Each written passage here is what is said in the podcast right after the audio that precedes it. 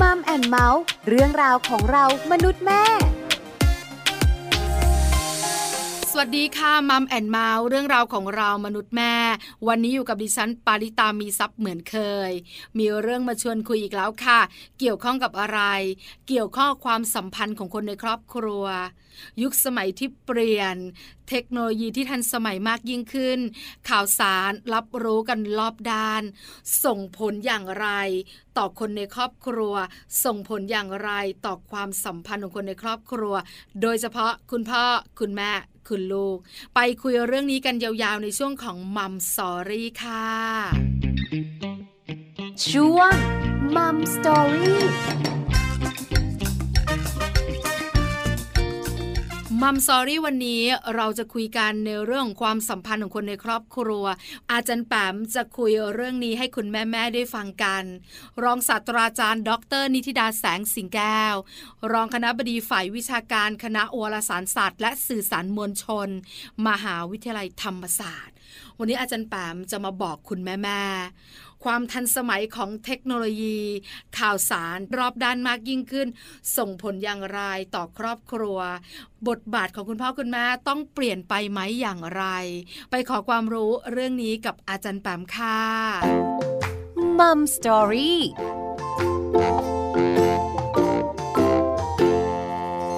สวัสดีค่ะ อาจารย์แปมค่ะ สวัสดีค่ะน้องปลาแล้วก็คุณผู้ฟังที่รักทุกท่านค่ะ วันนี้มัมแอนเมาส์ได้คุยกับอาจารย์แปมอีกแล้วนะคะ อาจารย์แปมต้องมีเรื่องดีๆมาฝากเราแน่ๆ วันนี้ต้องทำเสียงดังค่ะ เราจะคุยกันเรื่องอะไรคะอาจารย์แปมคะค่ะวันนี้อยากจะชวนคุยในมุมมองของครอบครัวนะคะ แล้วก็อาจจะแตะลงไปถึงเรื่องของบทบาทนะคะของสมาชิกในครอบครัวค่ะ โดยเฉพาะใน ช่วงที่โลกมันหมุนเนาะแล้วก็เปลี่ยนแปลงไปค่อนข้างมากกันน้องปลา แล้วก็รวมถึงวิถีของการใช้เทคโนโลยีใหม่ๆเนาะซึ่งมันเข้ามาเป็นตัวแปรในการที่ทำให้เราในฐานะที่เป็นพ่อเป็นแม่เนี่ยต้องเข้าใจ ไม่ใช่เข้าใจแค่เรื่องของลูกเนาะแต่ต้องเข้าใจวิถีการเปลี่ยนแปลงนะคะ แล้วก็รวมถึงเทคโนโลยีต่างๆ ที่มันเข้ามามีผลกับ วิธีการหรือว่าการเลี้ยงลูกด้วยนะคะ ซึ่งตรงนี้เนี่ยไปกระทบกับเรื่องของบทบาทของพ่อแม่แล้วก็ความเป็นครอบครัวค่อนข้างที่จะชัดเจนค่ะ การเปลี่ยนแปลงของยุคสมัยนะคะ ก็ทำให้หลาย ๆ ครอบครัวมีความคิดที่เปลี่ยนไป งั้นถามอาจารย์แปมแบบนี้ค่ะ ว่าการเปลี่ยนแปลงของยุคสมัยทำให้มีการเปลี่ยนไปของหลาย ๆ เรื่อง มีอะไรเปลี่ยนไปบ้างที่เห็นชัด ในมุมของครอบครัวในมุมของบทบาท คนเป็นพ่อเป็นแม่หรือเจ้าตัวน้อยของเราค่ะค่ะ ถ้าเกิดว่าเอาพูดในมุมมิติของทางด้านสังคมใหญ่ ๆ เนี่ย อันที่จะชัดมากเลยน้องปลาคือเรื่องของลักษณะของครอบครัวไทยค่ะนะคะ ที่มันเปลี่ยนไปแน่ๆเนอะคือถ้าเกิดว่าเป็นสมัยก่อน หรือว่าตอนที่เราเด็กๆ เนี่ย เราจะคุ้นกับ คำว่าครอบครัวที่เป็นครอบครัวขยายนะคะ เช่นอาจจะมีปู่ย่าตายายเนาะแล้วก็มีลุงป้าน้าอาอะไรเงี้ยนะคะ คืออยู่ในบริเวณเดียวกันเป็นครอบครัวใหญ่หรือว่าถึงจะไม่ได้อยู่ด้วยกัน แต่จะมีโอกาสในการที่จะสมสิงหรือว่ากลับมารวมญาติกันได้บ่อยนะคะ ดังนั้นเนี่ย ตรงนั้นมันเป็นลักษณะของครอบครัวที่เราคุ้นชินในอดีต แต่ตอนนี้เนี่ยลองสังเกตสิว่าไอ้ความเป็นครอบครัวขยายใหญ่ ๆ แบบนั้นเนี่ย ยิ่งถ้าเกิดว่าอยู่ในเมืองกรุง หรือเมืองใหญ่ๆนี่หมดสิทธิ์เลยนะน้องปลาเพราะว่าในแง่ของสภาพบ้านนะคะ หรือว่าในแง่ของการใช้ชีวิตเนี่ยมันจะมีความเป็นครอบครัวแบบนิวเคลียร์เช่น มีพ่อมีแม่มีลูก ถ้าเกิดว่ามีลูกคนเดียวก็สามคนจบข่าวแล้วนะ ถ้าเกิดมีลูกสองคนก็อาจจะอยู่กันสี่คน แล้วก็นานๆทีถึงจะมีการไปมาหาสู่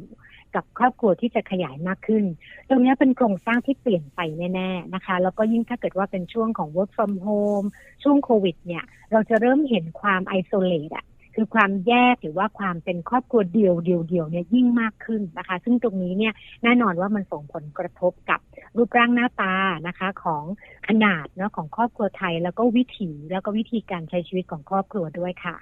อันนี้เป็นสิ่งที่เราเห็นชัดนะคะ อาจารย์แปมเรื่องของลักษณะของครอบครัว ปลาเองเติบโตมากับครอบครัวที่เป็นครอบครัวขยาย แล้วพอปลามีครอบครัว ลูกของปลาก็เป็นครอบครัวเดียว เพราะว่าอยู่กันแค่พ่อแม่ลูก ส่วนคุณพ่อคุณแม่ของเราก็อยู่ต่างจังหวัด เพราะฉะนั้นเนี่ยบรรยากาศหรือสิ่งที่เขาได้เจอเนี่ยมันต่างกันแน่ ๆ พอมันเป็นแบบนี้แล้วเนี่ยมันจะมีผลกระทบอะไรบ้างล่ะคะ ครอบครัวที่เปลี่ยนไปลักษณะอะไรต่างๆ เนี่ย มันกระทบกับอะไรบ้าง ตัวคุณพ่อคุณแม่หรือว่าตัวคุณลูก หรือว่าสมาชิกทุกคนในครอบครัวคะอาจารย์แปม ค่ะน่าสนใจค่ะเป็นคำถามที่ทำให้เรากลับมาหยุดพักกับเรื่องราวที่เรายุ่งวุ่นวายเนาะกับชีวิตกับการเลี้ยงลูกนะคะ แล้วก็ลองพยายามมาหาคำตอบ คือให้เห็นภาพชัดๆเนาะคือถ้าเกิดว่าเป็นรูปแบบเดิมหรือรูปแบบเก่าหรือว่าหลาย ๆ ครอบครัวถ้ายังโชคดีอาจจะมีภาพของครอบครัวขยายอยู่เนาะคือภาระในการเลี้ยงลูกเนี่ยในการดูแลทั้งหมด 24 ชั่วโมงเนี่ยมันจะไม่ได้ตกอยู่ที่พ่อแม่อย่างเดียว นะคะ แต่ว่ามันจะมีเหมือนกับคนช่วยแชร์ มันจะมีส่วนของสังคมที่มันช่วยแบ่งปันอะอะตอนเย็นใช่ไหมออกไปเล่นกับญาตินะคะ ข้างบ้านนะคะ หรือว่าอะช่วงนี้พ่อแม่ทำงานก็มีคุณปู่คุณย่าคอยดูแล แล้วก็ใช้เวลาร่วมกันคือมันจะมีระยะเวลาในการพักอะ ในการเบรกนะคะ ที่ทำให้เด็กคนนึงเนี่ยเขาได้เรียนรู้วิถีของมนุษย์ที่หลากหลายนะคะภายใต้ของความเป็นร่มคำว่าครอบครัวต้องการนึกภาพออกเนาะแต่พอเป็นโควิดปั๊บหรือเป็นยุคปัจจุบันที่ใช้คำว่าไอโซเลตเนี่ยคือมันมีแยกตัวมากขึ้นเนี่ย กลายเป็นว่า 24 ชั่วโมงเนี่ยคุณพ่อคุณแม่เนี่ยคือดูแลอย่างเต็มที่อะ24 ชั่วโมงโดยที่ ไม่ได้มีการเปิดโอกาสให้ลูกได้ไปเจอมนุษย์แปลกๆนะคะ หรือว่าได้ไปเจอสังคมใหม่ๆ ได้ไปเจอคนใหม่ ๆ ได้ไปเรียนรู้อะไรใหม่ ๆ พอมันเป็นแบบนี้ปั๊บสิ่งที่เกิดขึ้นคือความเครียด เพราะว่าไอ้เวลาที่เรามีอยู่เนี่ย มันไม่สามารถที่จะจัดการได้ตลอดเวลา เพื่อที่จะโฟกัสไปที่ลูกหนึ่งคน ตรงนี้ก็นำมาซึ่งปัญหาที่เราเจอกันอยู่ในปัจจุบันนะคะว่าโอ้ทำไมเลี้ยงลูกยุคนี้มันเหนื่อยนะคะทำไมเลี้ยงลูกยุคนี้มันหนักทำไมเลี้ยงลูกยุคนี้มันเครียด ส่วนหนึ่งเนี่ยเป็นเพราะว่าภาพของครอบครัวเนี่ยค่ะในเรื่องของขนาด ในเรื่องของธรรมชาติของการปฏิสัมพันธ์เนาะในความว่าครอบครัวเนี่ยมันเปลี่ยนไปแล้วด้วย มันก็เลยเป็นสาเหตุอันหนึ่งที่ทำให้ เออเนาะจริงๆแล้วเนี่ยพอมาเห็นอย่างนี้ปั๊บเนี่ยเราจะได้กลับมาดูค่ะว่า แล้วเราพอจะทำหรือไม่ทำอะไรได้บ้างในสถานภาพที่มันมีการเปลี่ยนแปลงในรูปแบบ แล้วก็ขนาดของครอบครัวค่ะน้องปลาอาจารย์แปมอธิบายเห็นภาพชัดมากๆเลย เราคิดว่าคุณแม่ๆหรือคุณพ่อๆหลาย ๆ ครอบครัวที่ฟังเราอยู่ตอนนี้นะอาจารย์แปมรู้สึกเหมือนกัน ว่าเลี้ยงลูกยุคนี้มันเหนื่อยเหลือเกินเนี่ยนะคะ มันหนักเหลือเกิน คราวนี้เนี่ยพอเป็นครอบครัวใหญ่ ครอบครัวขยาย เด็กๆได้เจอผู้คนมากมาย ได้พบกับสิ่งแวดล้อมที่แตกต่าง เขาเกิดการเรียนรู้ในมุมอีกมุมหนึ่งพอเป็นครอบครัวเล็ก ๆ ครอบครัวเดี่ยว บทบาทสำคัญในการที่ดูแลเขาและปลูกฝังเป็นคุณพ่อคุณแม่แล้วคุณพ่อคุณแม่เนี่ยจะทำอย่างไรดีคะอาจารย์แปมขาที่จะปลูกฝังให้ลูกเนี่ย ได้สิ่งที่ดีที่สุด แล้วก็มีการเรียนรู้ที่รอบด้าน คล้ายๆ กับการเติบโตมาแบบครอบครัวขยายในสมัยก่อนนะคะ ถ้าจะเป็นข้อแนะนำแรกเนอะอันนี้คือ ต้องบอกตัวเองไว้หนักๆด้วยนะ แล้วก็บอกกับคุณพ่อคุณแม่ที่อาจจะมีลูกเล็กเหมือนกัน คือเราต้องวางใจก่อนนะคะ คือเอาใจเราไปวางในจุดที่เป็นกลางก่อน คือเราไม่มองสิ่งที่เราต้องทำอยู่หรือเป็นบทบาทของเราอยู่เนี่ยเราบอกอยากให้มันหุ่นเพอร์เฟกอยากให้มันดีที่สุด เพราะว่าถ้าเกิดเมื่อไหร่เนี่ยเราอยากให้มันดีที่สุดเนี่ยมันจะเหนื่อย เพราะว่าเราจะพยายามปีนไปหาจุดที่ดีที่สุด ดีที่สุด ของใคร ดีที่สุดแปลว่าอะไร มันจะพยายามหาคำตอบตลอดเวลา แล้วก็มันทำให้ใจเราน้องปลาเคยมาคือ เหมือนร่างกายไม่เหนื่อยแต่ข้างในเราเหนื่อยจังเรารู้สึกว่าเราท้อเราแบบเราอยากพักเราไม่ไหวแล้ว คือเหมือนลานมันหมดอะลานเวลาเราไขลานเนี่ยมันแบบมันอืดนะคะ มันจะหมดแล้ว อย่าให้เกิดสภาวะแบบนั้นนะคะกลับมาดูก่อนเอาที่หลักการนะคะ ถ้าเกิดว่ามองในแง่ของทางสังคมศาสตร์เนี่ยเขาก็บอกว่ามาดูกันว่า บทบาทหน้าที่นะคะของคำว่าครอบครัวเนี่ยอันหนึ่งก็คือว่าเรามีหน้าที่ในการขัดเกลาลูกหลานของเราเนี่ยนะคะซึ่งเป็นบทบาทหน้าที่ทางสังคมเนี่ยมันมีทั้งหมดสี่อย่างค่ะน้องปลา มีทั้งหมดสี่หน้าที่นะคะเรามาไล่ดูกันเนาะอันแรกเนี่ยเป็นเรื่องของการปลูกฝังระเบียบวินัย นะคะ ตรงนี้เนี่ยคุณพ่อคุณแม่ฟังอยู่นี่แบบ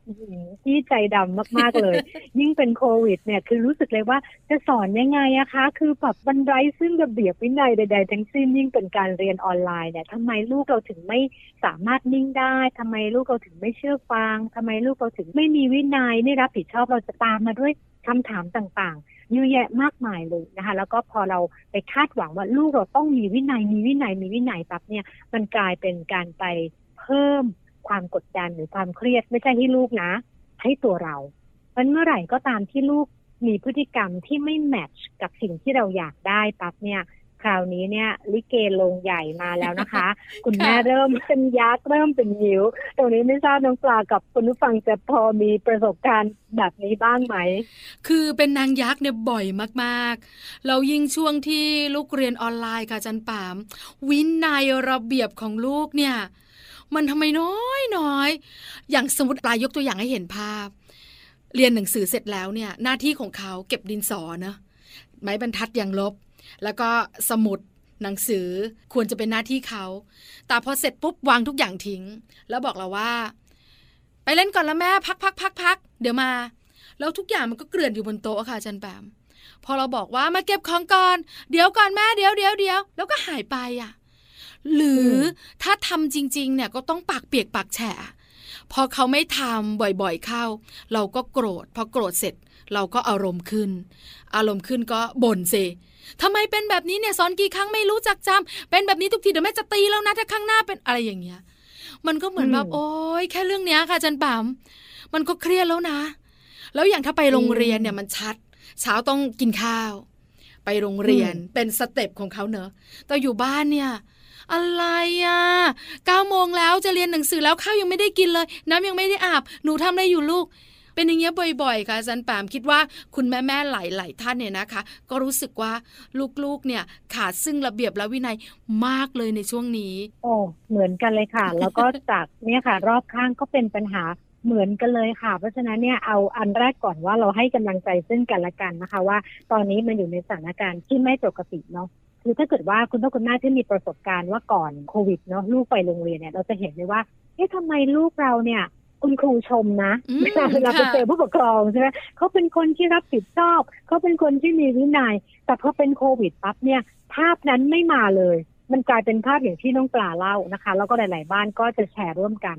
สิ่งหนึ่งที่อธิบายได้นะคะ เราจะเห็นเลยว่าถ้าเป็นแบบนั้นเนี่ย ลูกของเราจริงๆเขาเริ่มเรียนรู้แล้วนะ เรื่องของบทบาททางสังคมโดยที่ไม่รู้ตัวนะคะ เรื่องระเบียบวินัยมันมาประกบพร้อมกับบทบาทบางอย่าง ถ้าอยู่ที่บ้านบางทีเราก็อยากสบายเนาะอยากเอกเนกมแต่พอมาเป็นเรียน from home เนี่ย กลายเป็นว่ามันเริ่มไม่ชัดตกลงเราจะเป็นนักเรียน หรือเราจะเป็นแบบชิวๆเป็นลูกเป็นสมาชิก ในที่เป็นคอมฟอร์ตโซนของเขาที่บ้าน มันเกิดการ mix and match ในเชิงของบทบาทหน้าที่ค่ะแต่ถ้าเกิดว่าพอไปโรงเรียนปั๊บเนี่ยเราจะเห็นเลยว่าอยู่บ้านนี่นะ ไม่มีทางตื่นอะแต่ว่าถ้าเกิดว่าโรงเรียนต้องตื่นนะแล้วมีกิจกรรมอะไรมีการบ้านอะไรต้องทำอะไรเนี่ยลูกทำไมเขาถึงรับผิดชอบจังนั่นคือเขาเริ่มปรับตัวเข้าหาการมองเห็นบทบาทที่สองบทบาทที่สามนะคะ ถ้าเกิดเป็นแบบนั้นแล้วเจอปัญหา อันนี้เนี่ยอาจจะเป็นประสบการณ์ตรงที่เราชวนลูกคุยเนาะคืออย่างเช่นเรื่องของการเก็บดินสอ การเก็บหนังสือที่ไม่ใช้แล้ว การเลื่อนเก้าอี้เก็บโต๊ะนะคะ หรือว่าเศษกระดาษต่างๆ ที่มันเละเทะไปหมดเนี่ย เราก็ต้องบอกเขาว่า อันนี้คือที่บ้านเนาะแล้วก็ที่บ้านเนี่ยเราอยู่กันกี่คนยิ่งสถานการณ์แบบนี้เนี่ย กิจกรรมในบ้านทุกอย่างเนี่ยคือมันต้องทำด้วยกัน ต้องเป็นพ่อเป็นแม่เป็นลูก เพราะฉะนั้นเนี่ยการที่ลูกเนี่ยทำแบบนี้ทิ้งไว้เนี่ย เราต้องการให้บ้านสะอาด แสดงว่าต้องมีหนึ่งคนน่ะ ที่จะต้องใช้เวลาที่เขาควรจะไม่ต้องเสียตรงเนี้ย มาจัดการ มาดูแลมาเก็บกวาดมาทำความสะอาดคือเหมือนกับค่อยๆไล่ให้เขาเห็นนะคะ ว่าในแง่ของการอยู่ในบ้านเนี่ย ก็จริงเนาะแต่ว่ามันมีหลายฐานะหลายบทบาทที่เราต้องช่วยกัน ถ้าเกิดว่าเขาเริ่มทำความเข้าใจแล้วเนี่ย เชื่อว่าน่าจะจับได้ไม่ยากค่ะนะจ๊ะ คุณแม่ๆหลาย ๆ คนถอนหายใจจะลองทำดูนะคะ ใจเย็นแล้วคุยกับลูก เป็นการแก้ปัญหาเรื่องของระเบียบวินัยของลูกข้อแรก คราวนี้อาจันแปมขาข้อที่สองอยากรู้จังเลยค่ะ คืออะไรค่ะก็ที่สองจริงๆต่อเนื่องกันเนาะมันเป็นเรื่องของบทบาททางสังคม แล้วก็ทัศนคติ ถ้าเป็นภาพของครอบครัวรุ่นก่อนเนาะ เราจะเห็นว่าอย่างที่บอกเมื่อกี้คือเขาจะเรียนรู้ได้โดยธรรมชาติค่ะเขาออกจากบ้านไปเขาไปเจอคนในหมู่บ้าน เขาไปเจอคนในชุมชน เขาไปเล่นเตะตะกร้อหรือเตะฟุตบอลกันในบริเวณลานของชุมชนอะไรบางอย่างเนี่ยมันมีการปรับตัวละนะคะ ว่าเฮ้ยถ้าเกิดเขาเอาตัวเองเป็นศูนย์กลาง เขายังที่โมโหเขาเอาแต่ใจตัวเองเนี่ยเขาจะไม่สามารถเลยที่จะไปเล่นกับคนอื่นๆได้ แล้วก็ลักษณะแบบเนี้ยมันเป็นซ้อนกลับมาว่าบางทีอยู่ในบ้านเนี่ยโอ้โหลูกเอาแต่ใจตัวเองจัง แต่ว่าพอไปโรงเรียนปั๊บเนี่ยมีแต่คนรักท่านนี้เคยเจอไหมคะค่ะคือเหมือนกับมันเป็นบทบาทที่มันสวิตช์กันอยู่นะคะ แต่ว่ามันทำให้เรามองเห็นไงว่าการที่เราเปิดโอกาสให้ลูกเราได้ไปอยู่ในสิ่งแวดล้อมที่หลากหลาย นอกจากจะทำให้เกิดประสบการณ์แล้ว เขายังเกิดการเรียนรู้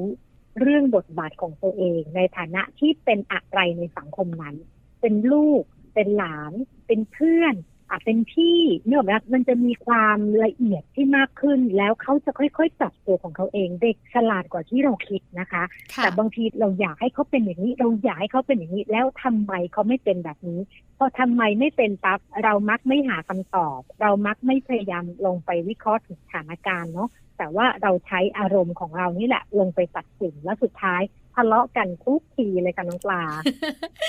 ค่ะ เพราะฉะนั้นเนี่ยนะคะ เรื่องของบทบาททางสังคม ทัศนคติต่างๆ เนี่ยสำคัญ แต่อาจารย์แปมคะช่วงนี้เนี่ยเด็กๆ อยู่บ้านซะส่วนใหญ่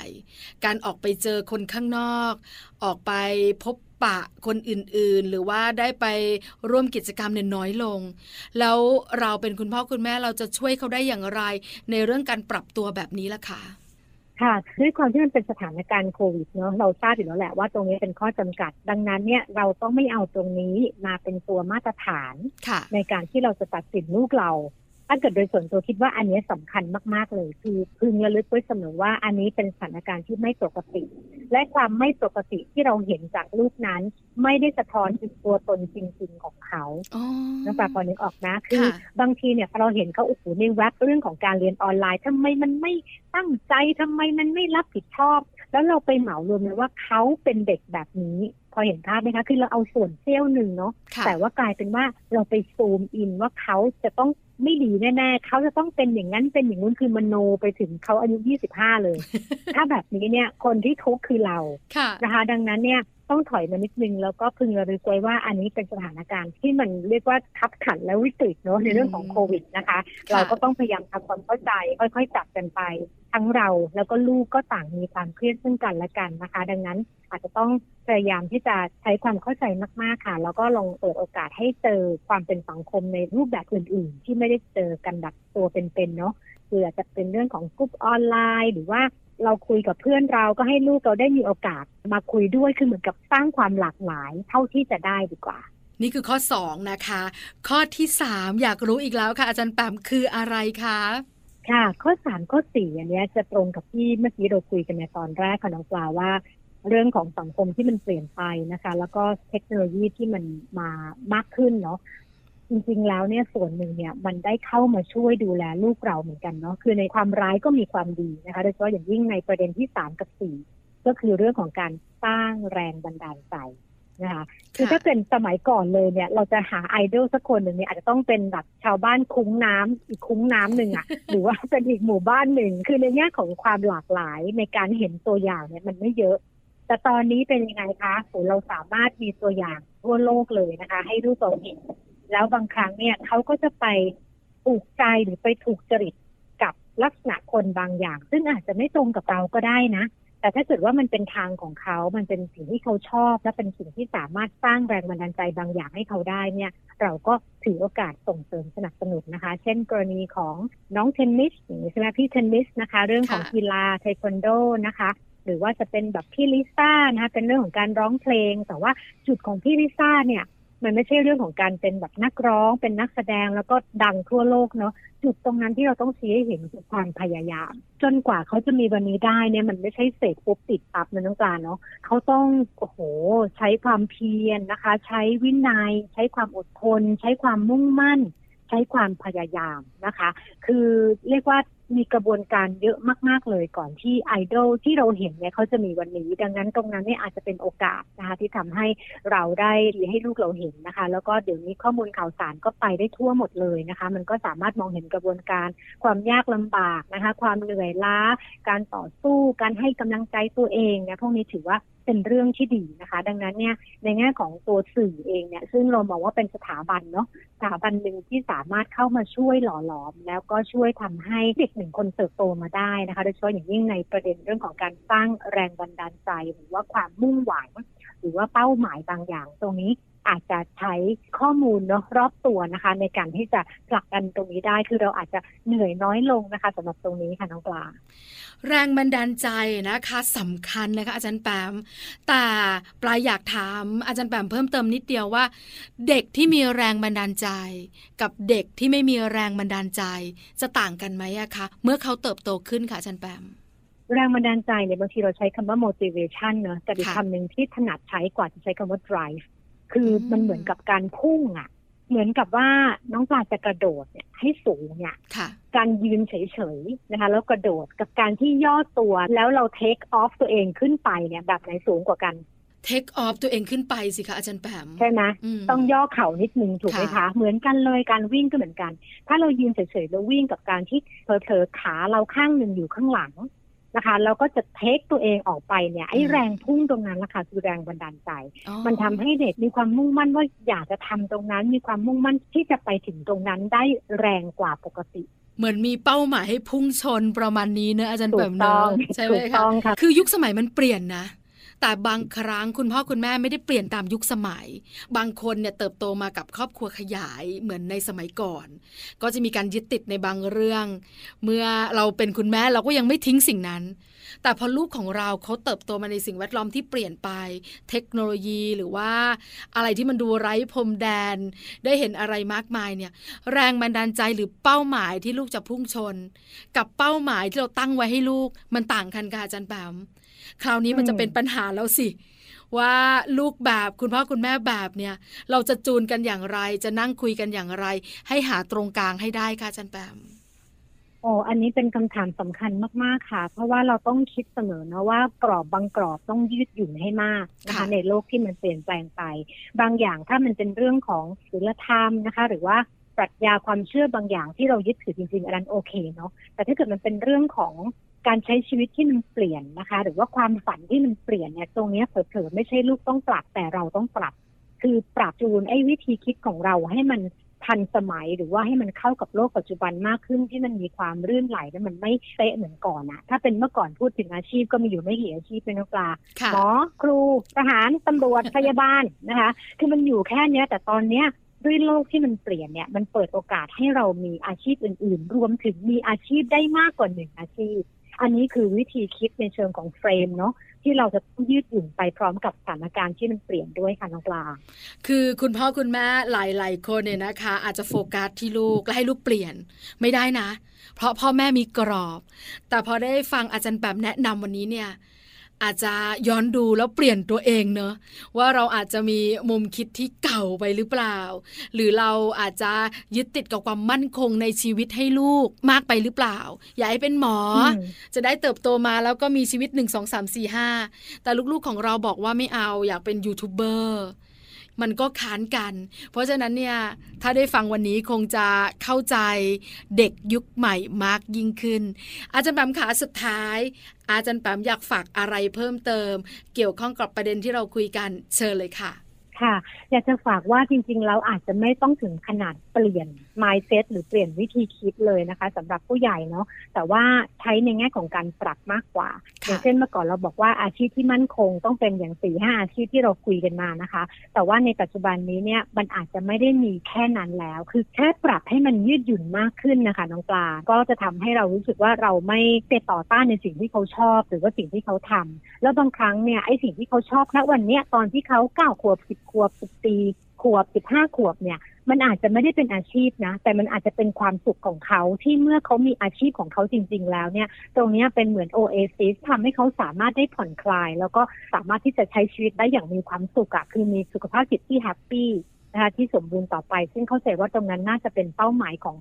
ทุก ๆ คุณพ่อคุณแม่เลยนะคะ ก็คือเรามุ่งหวังให้ลูกๆของเราไม่ต้องเก่งเนาะไม่ต้องฉลาดอะไรมากขอให้เอาตัวรอดอยู่ในสังคมได้ แล้วก็มีความสุขค่ะ มัมแอนเมาส์ขอบพระคุณอาจารย์แปมมาก ๆ เลยวันนี้นะคะสำหรับความรู้คำแนะนำดีๆ ขอบพระคุณค่ะ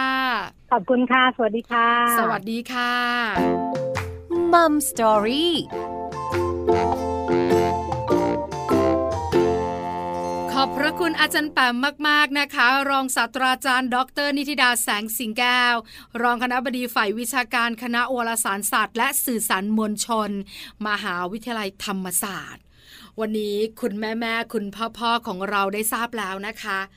ว่าการเปลี่ยนแปลงของยุคสมัย ส่งผลอย่างไรบ้างต่อตัวคุณพ่อตัวคุณแม่และตัวคุณลูก การปรับตัวสำคัญ การยืดหยุ่นในการใช้ชีวิตก็สำคัญเช่นกันนะคะ นี่คือทั้งหมดของ Mom and Mouth เรื่องราวของเรามนุษย์แม่วันนี้ เจอกันใหม่ครั้งหน้าพร้อมเรื่องราวดีๆ ปาลิตามีทรัพย์สวัสดีค่ะ Mom and Mouth เรื่องราวของเรามนุษย์แม่